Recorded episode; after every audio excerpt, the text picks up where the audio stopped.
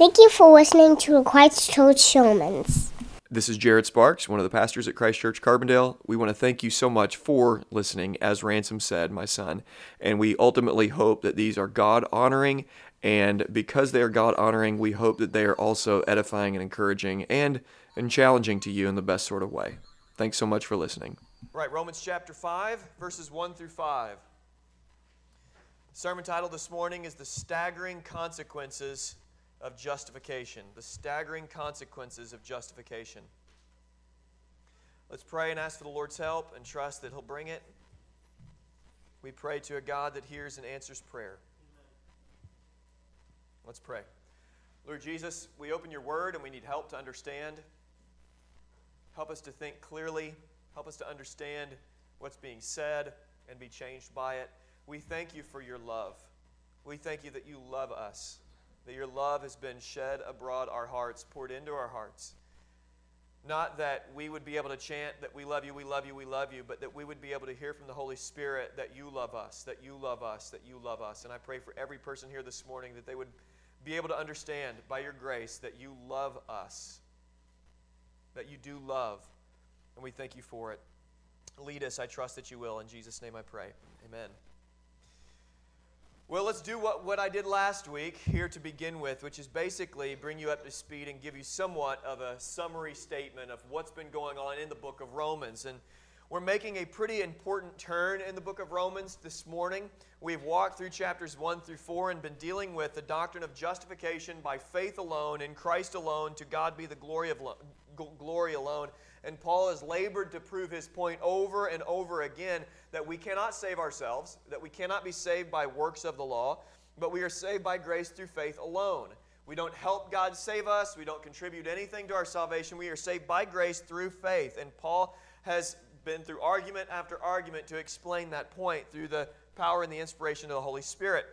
Therefore, because we are saved by grace through faith in God's power alone and not in our power, we are assured of our salvation because the promise of grace, the promise of God, rests on grace and not on works of the law. Salvation rests firmly, firmly on the foundation of God's grace. Therefore, we are safe. We are assured of what's to come in the future. We are assured of our salvation. God is doing this in us for His good pleasure. We are saved. We are forgiven. We are counted righteous. We are justified by God, the highest court of all the courts, the Supreme Court of all Supreme Court. The gavel has been slammed down, and we are declared not just forgiven, but counted righteous, justified in the greatest court of all law. God has saved us. We are saved. And with that foundation, this is crucial. It's crucial to understand this as we move forward in this book. With that foundation, of chapters 1 through 4, we move into chapters 5 through 8, and we start out looking at the consequences, the good consequences of our justification in the life of a believer and what that ends up doing, which is leads us into a life of sanctification, of spiritual growth. We are now on this road of, of growing in Christ, walking in Christ, obeying God's word, and we're just wanting to follow Jesus more every day. And, and since we've been justified, now let's move on and let's talk about not that we move on from justification in the sense of walking away from ever considering it or contemplating it or relishing in it, but we now ask the question how do we grow in Christ? How do we walk with God? What does life as a believer look like?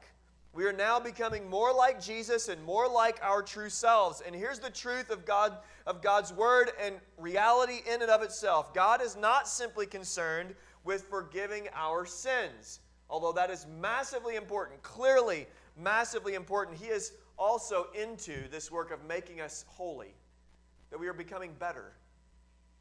I don't want to be the same man that I was last year, this year. And God is working in us all the things that He has declared to be true about us.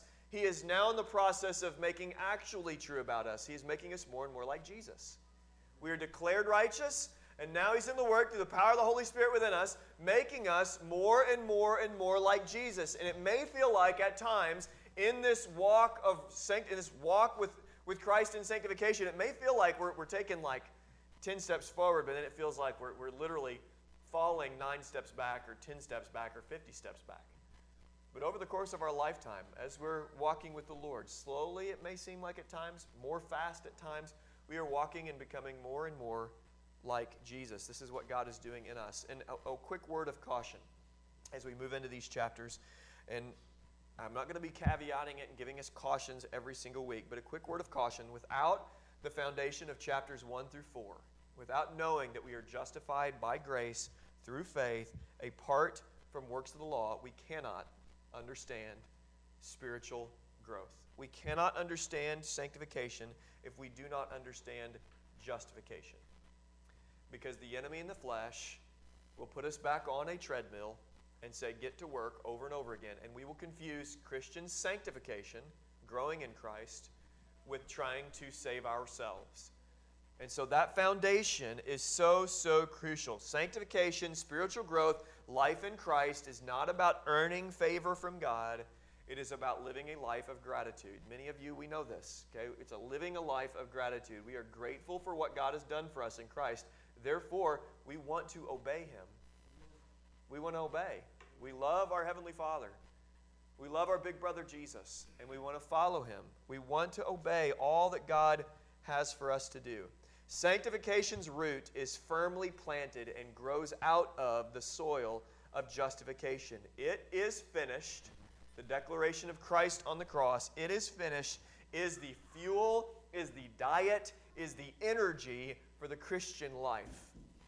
It's the explosion that propels us forward. I'm justified now because of that. I want to obey. I want to obey God. I want to walk with Him. Not to be saved, but because I am saved. And we see it starting in verse 1. Look at verse, verse 1 through 5, and then we'll go slowly through it. Therefore, since we have been justified by faith, okay, let's just pause right here. The structure of the argument from 1 through 4, leading up to 5. Since we have been, past tense, have been justified, Justified is something now that is true. If you're in Christ, you have been justified. Again, a reminder Christianity is the only religion in the world that declares that you're justified on the front end. You don't have to wait to try to be justified one day after you die. The judgment has come down. We have been justified. And now that we have been justified, what now? And that's what we're dealing with. Since we have been justified, we have peace with God through faith through our Lord Jesus Christ. Through him, we have obtained access by faith into this grace in which we stand, and we rejoice in hope of glory of God. Not only that, but we rejoice in our sufferings, knowing that suffering produces endurance, and endurance produces character, and character produces hope. And hope does not put us to shame, because God's love has been poured into our hearts through the Holy Spirit who has been given to us. Therefore, since we have been justified, we have two big things that come out for us to consider. One, we have peace with God. Since we have been justified, we now have peace with God. Since justification is a fact, we objectively, right now, have peace with God. Remember that great movie, Forrest Gump, Lieutenant Dan. Remember Lieutenant Dan? Lieutenant Dan wanted his peace with God by the end. And he said some vulgar and terrible things about the Lord.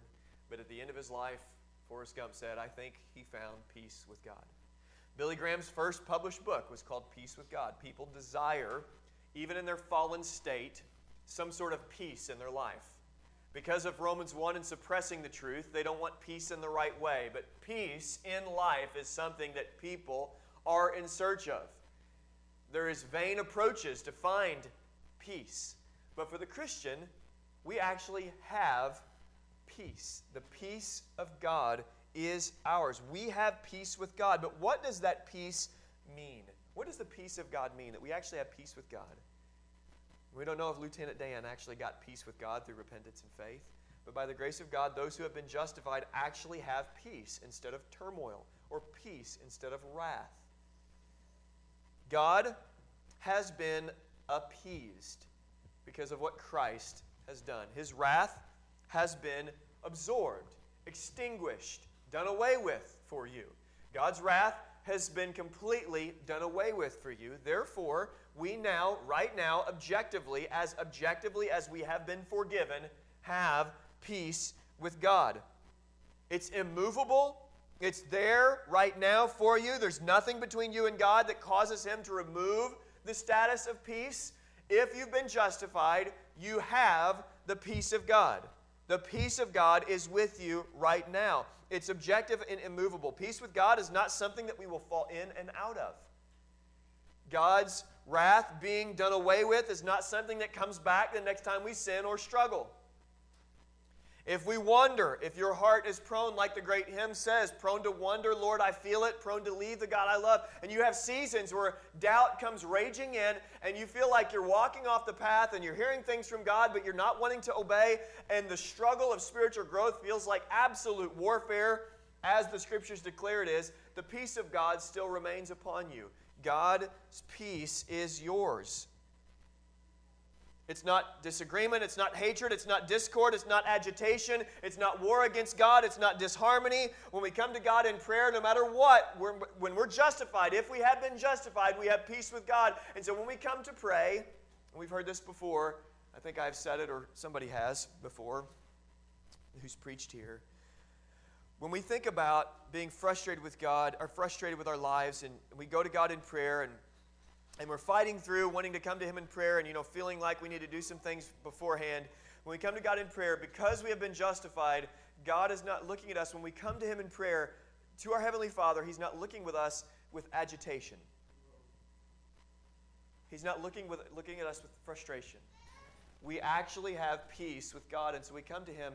He's not angry with us. We can come to him in prayer knowing that we are his son and we are his daughter we have actual peace with God right now. Here's the difficulty living like that is actually true.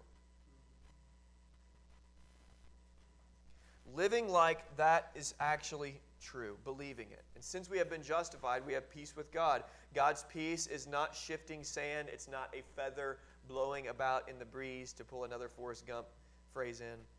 It's firm and it is absolutely immovable. It's not being moved. By grace, believe God right now. You have peace with God through faith in Jesus Christ. If you have been justified, we have peace with God. It's good news. Also, there's more. Also, another staggering consequence of justification is through Him, something is true. Through Him, through our Lord Jesus Christ, through Him, we have also obtained access by faith into this grace in which we stand. Verse 2.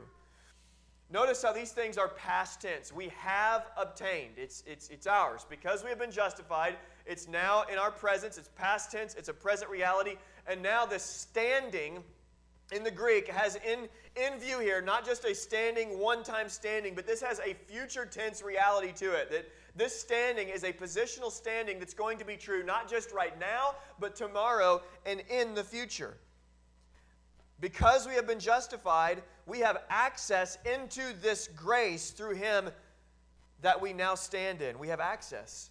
And we are standing in this grace. This grace is wondrous, it's not closed off to us.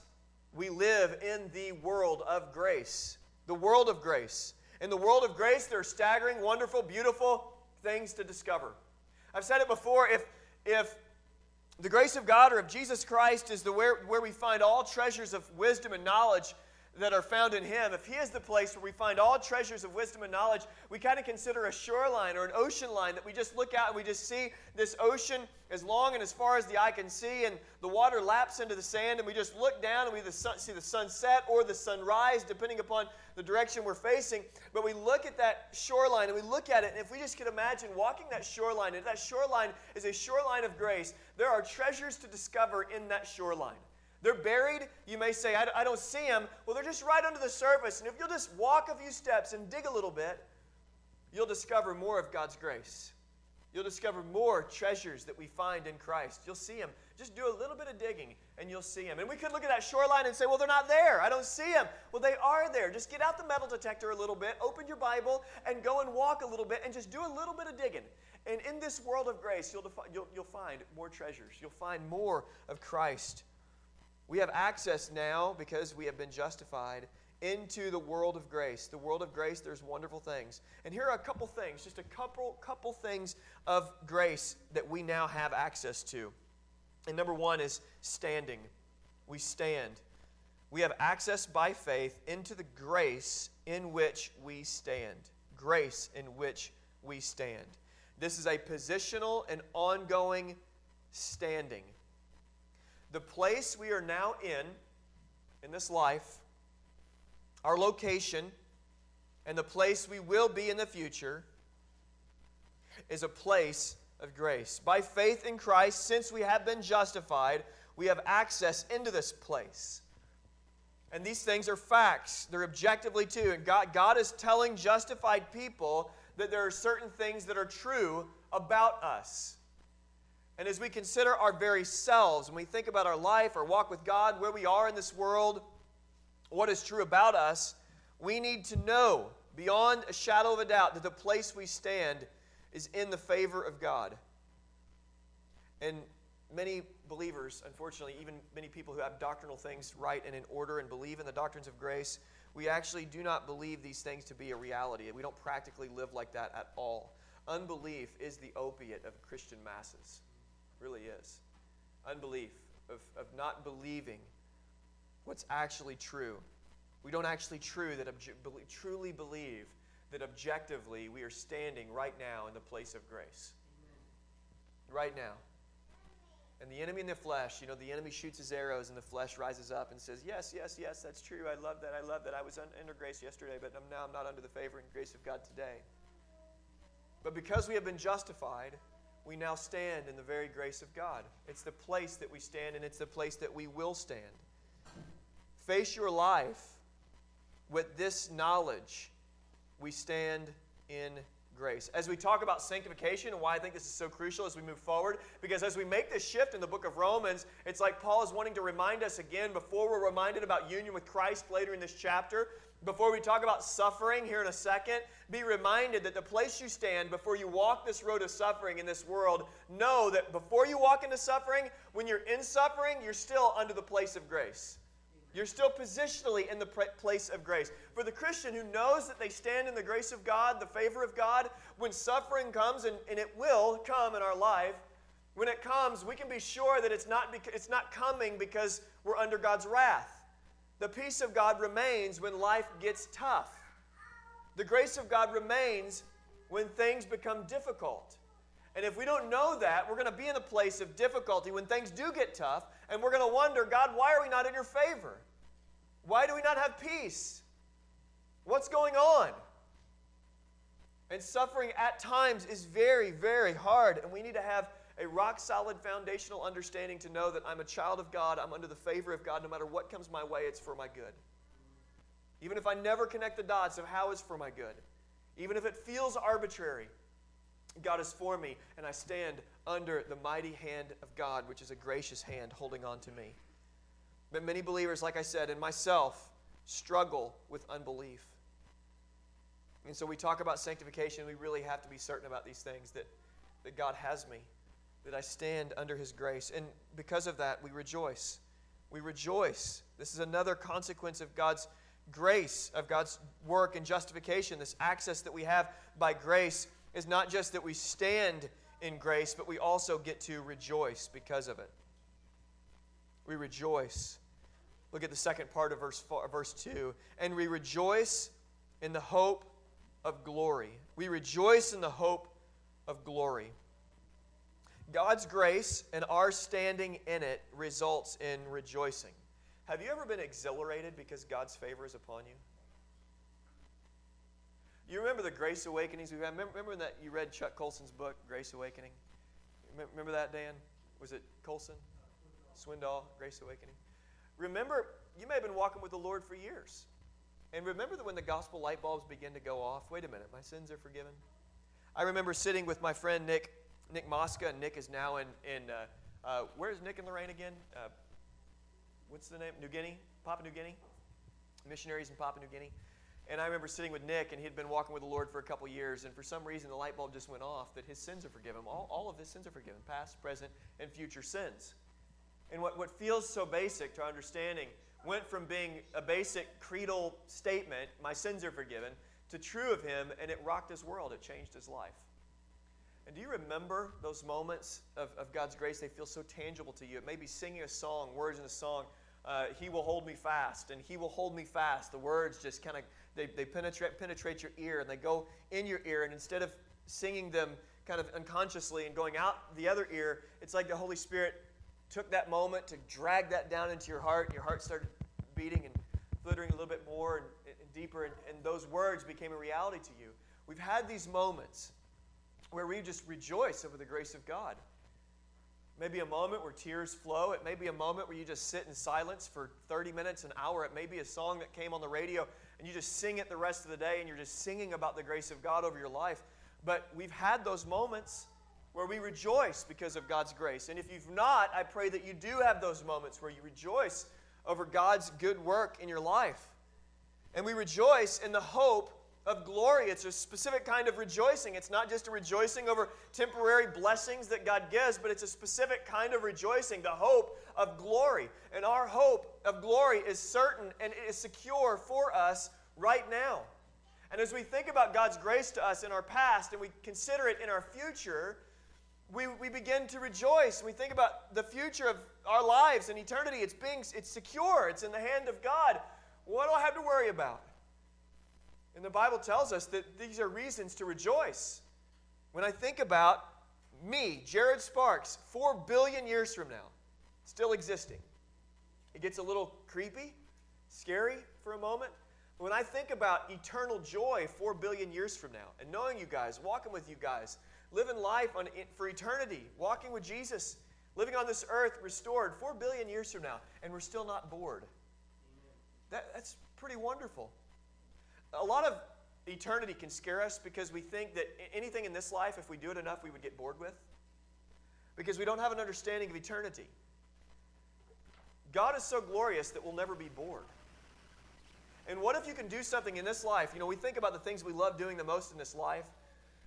And even the things we love to do the most of, there gets to be a time where we're like, okay, that's enough.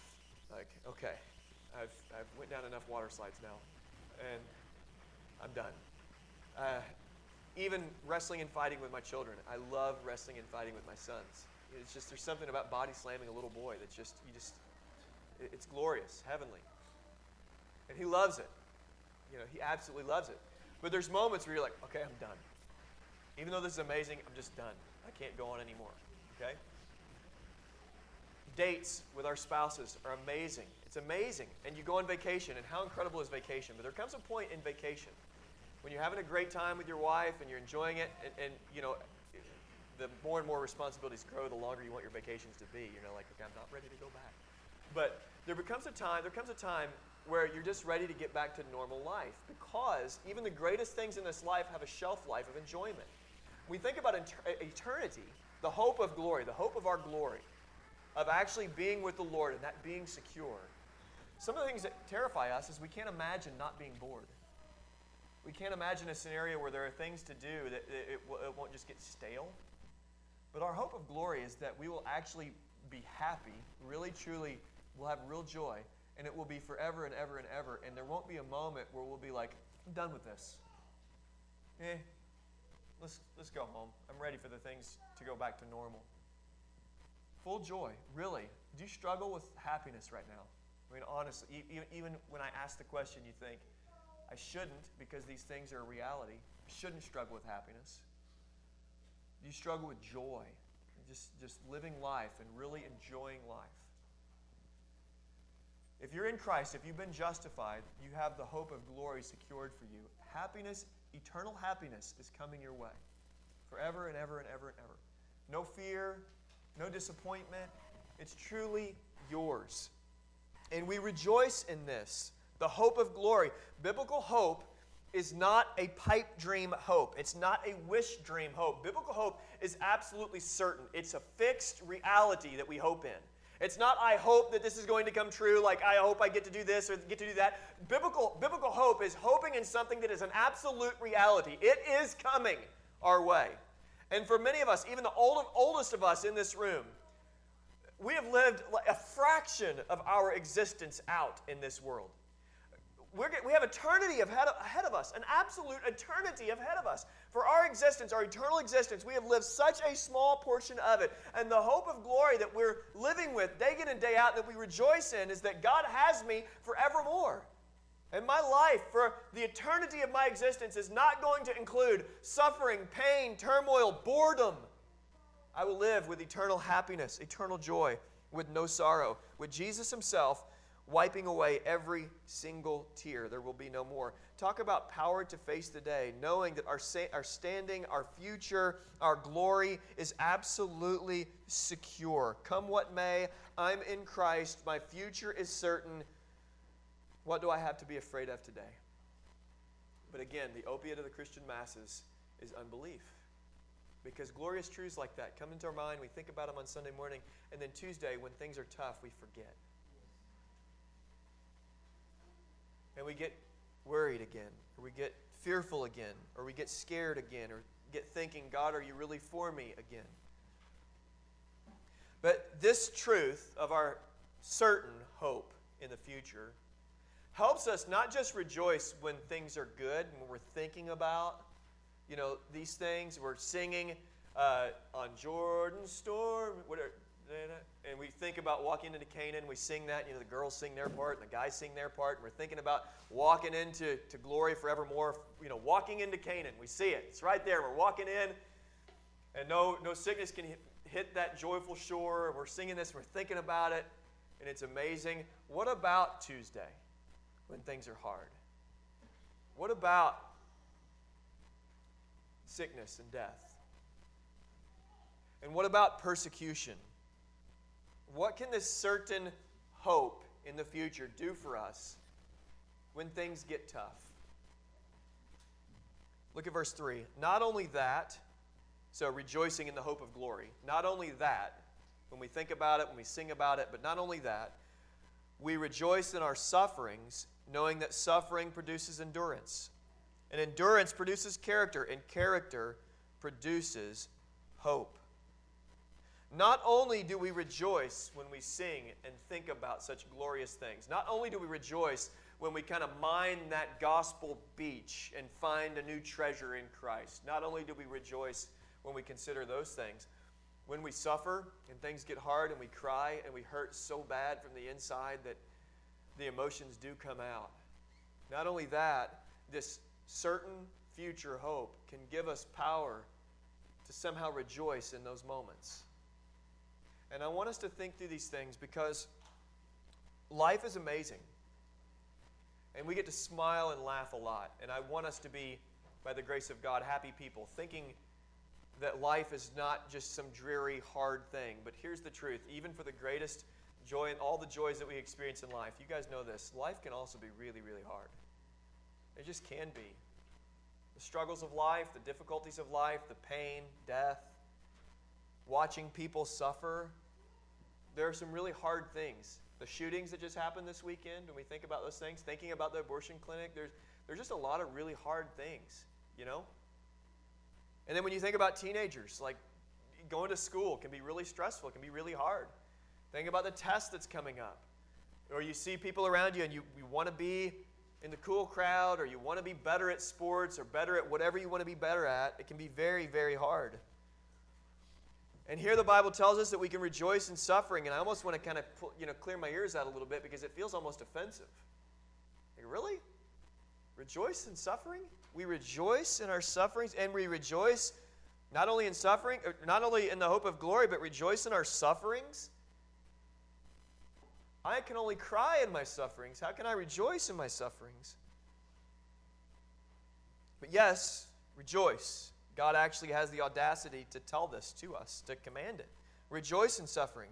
And let me just ask you to consider a few things as we think about this. If justification is secure and we have peace with God and we are under the favor of God and we are his sons and daughters of God and that's firm, fixed, and unmovable, and if our future is secure, then we have to look at suffering different, differently than the rest of the world looks at suffering or even differently than the world looks at suffering. God has good purposes for our suffering. That's why He doesn't remove it all. Because He wants something more for us than simply the removal of the suffering. There is temptation in all of us to feel like when things get hard that suffering is arbitrary. And I just want to be clear that, that this is not going to untie all the knots because there, there are things in, in, in life that feel arbitrary and you don't ever get your answers of, oh, that's why God allowed me to go through that. Oh, that's why God intentioned that. It doesn't always kind of tie together like the story of Joseph does. You know, the story of Joseph ties together. Yeah, yeah, it wasn't you, brothers, who sent me to Egypt. It was God who sent me here so I could take care of you and many, many people during the famine. It doesn't always come together like that. And there's going to be unanswered questions in life that we're going to take to the grave.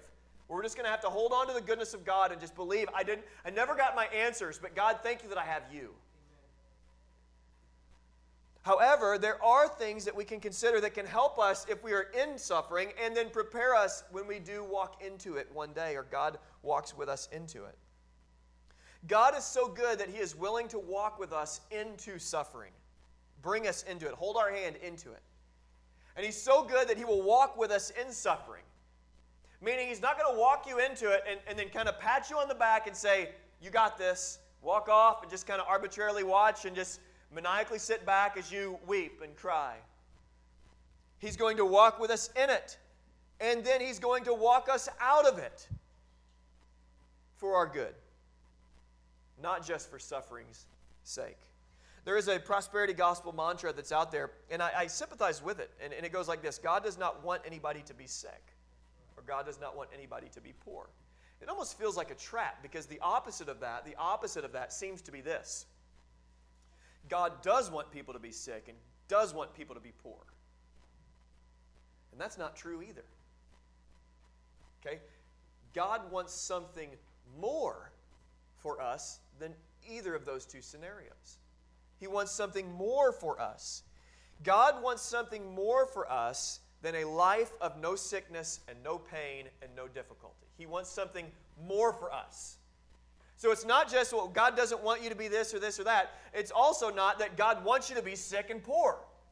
It's that God wants something more for you than riches or poverty or anything like that. He's more concerned with what's happening inside of us from the inside out. He is doing something in us. So the gospel, or the opposite, isn't, well, just God wants you to be sick, but it's God wants something.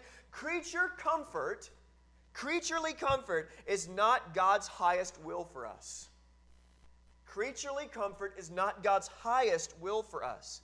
It's not his highest goal for our lives. Suffering is not arbitrary. It's not God just kind of maniacally pulling the strings, watching us squirm as he watches us in sickness and in pain. That's not what's happening at all when we suffer. Suffering, we're told, actually produces something. There's something going on here. And if God would give us the eyes, if we would have the eyes to see and the faith, I believe, help my unbelief, we would see it and we would see, okay, God, this is God is tenderly loving me here. I, I this is really hard and it's really painful. And again, I may not never get answers that I want.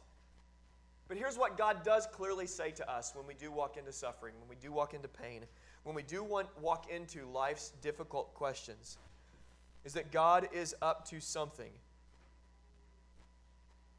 Suffering is for good purposes in the believer's life. And as surely as we have been justified, we can know this to be an absolute fact. So plant your flag in the ground and know that nothing comes your way is arbitrary. Nothing that comes your way is purposeless. Nothing that comes your way is simply demonic attack or random events. God is working in you, and God is producing something in the Christian sufferer. And so, because suffering is doing something, because God is at work in us, therefore, in our sufferings, we are rejoicing. Rejoice. God is at work. God is producing something. So, what is God producing? We get these three things. God is number one, He's producing endurance. We rejoice in our suffering, knowing that suffering produces endurance. And, friends, God wants endurance for you more than He wants you to not be in pain or not to suffer or not to face any difficulties. He wants you to endure because endurance is a good thing. Two examples of endurance. There are people, I remember this, I saw this in basketball growing up and in athletics. And if you don't know athletics, I'm going to use a cooking example. Um, and if, you don't, if you're not into athletics or cooking, you're just out of luck this morning. I'm sorry. Um, but when you run and do line sprints for basketball, it is not fun it is not fun.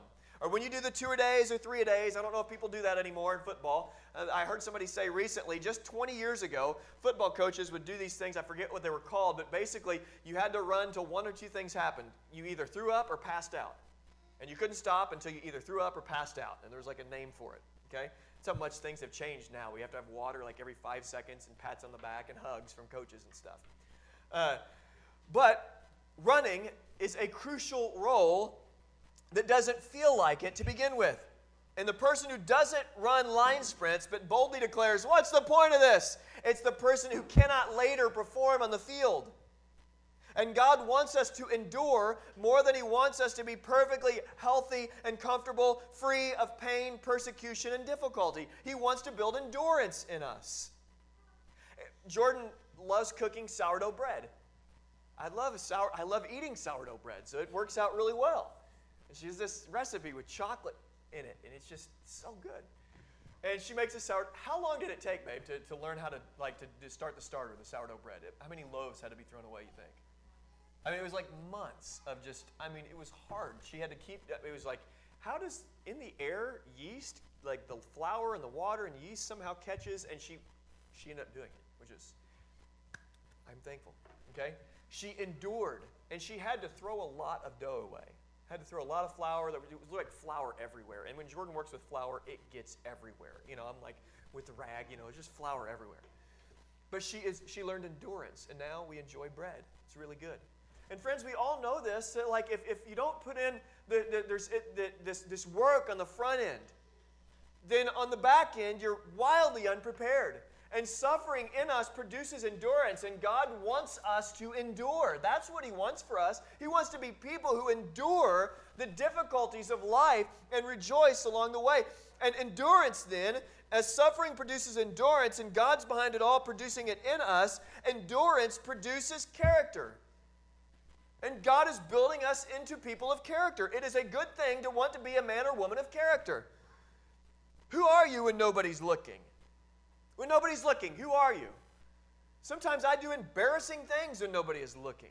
The other day, my father in law was with me. We were working on this Jeep, and I thought I was going to have to take the tires off again because the brake pads were not put on the right way. Jeff helped me out with that. But I put them on, did, got it all done, I thought, and it wasn't right. And you know what? Out of anger, I went and I hit with my palm my window. My father in law saw that, and I saw that. That's foolish, and it's childish. And it was out of anger. That's, that's a character issue that needs to change. I don't want my kids to see that. Who are you when nobody is looking?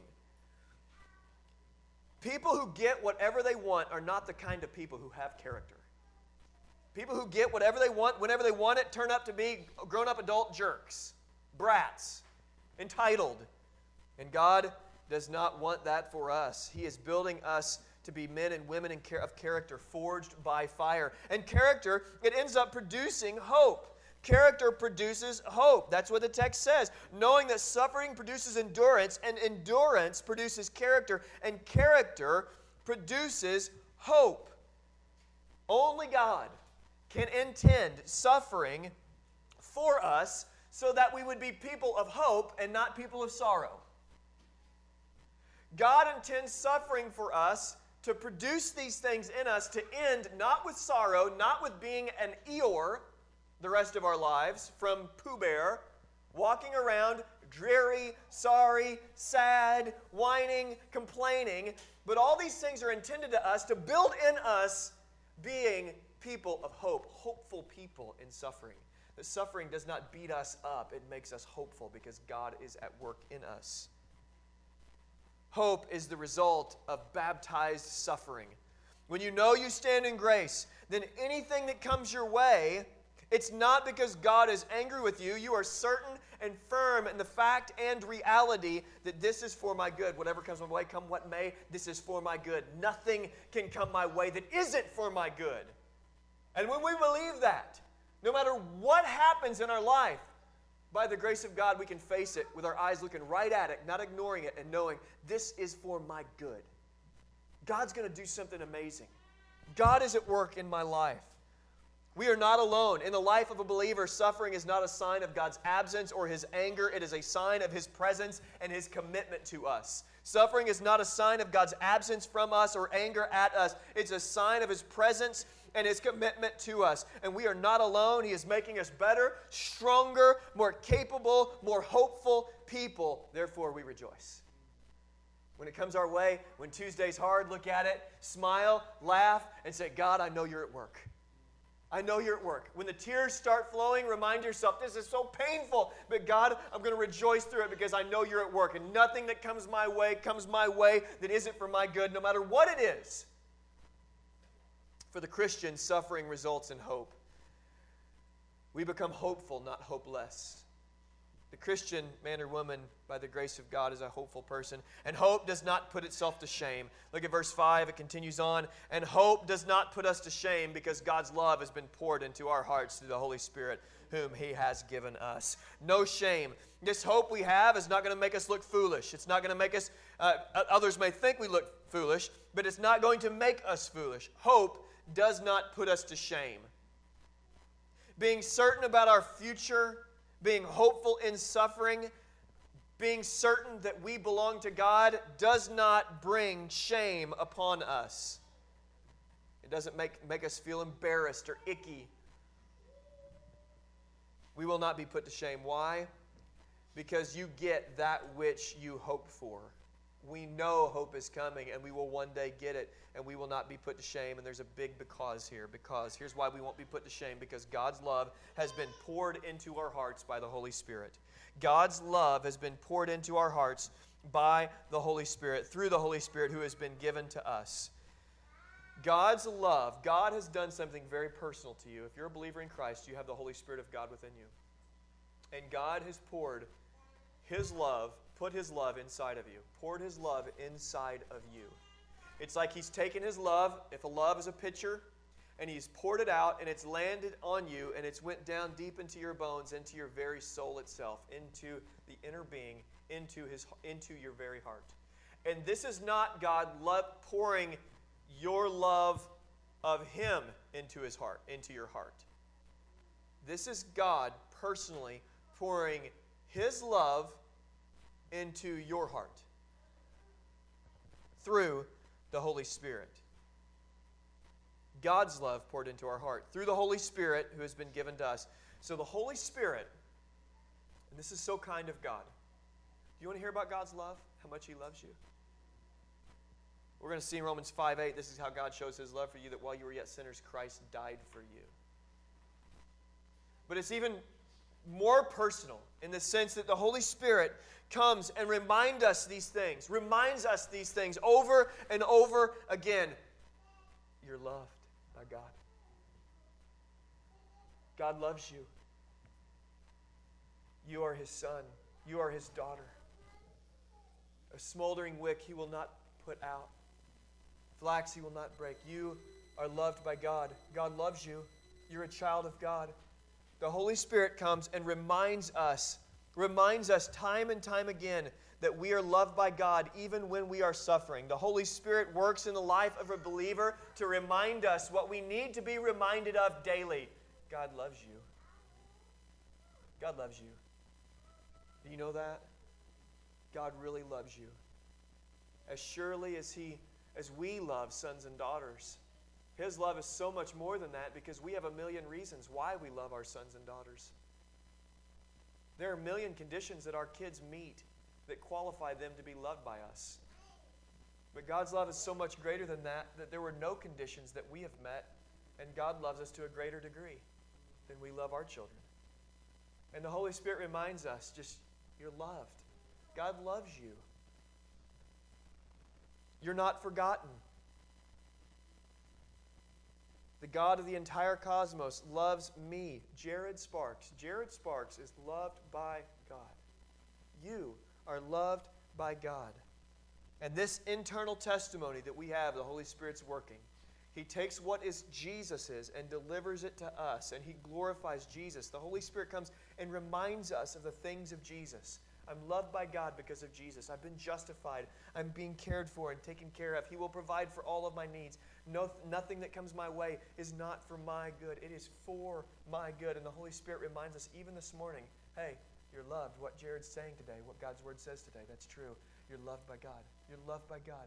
You're loved by God. No matter what's going on in your life, no matter how difficult this week is or was, you are loved by God. And God has been so kind to give us His Holy Spirit to whisper and to scream, Your Father loves you. Your Father loves you. Your Father loves you. And that will not be removed. That's what God has done for you.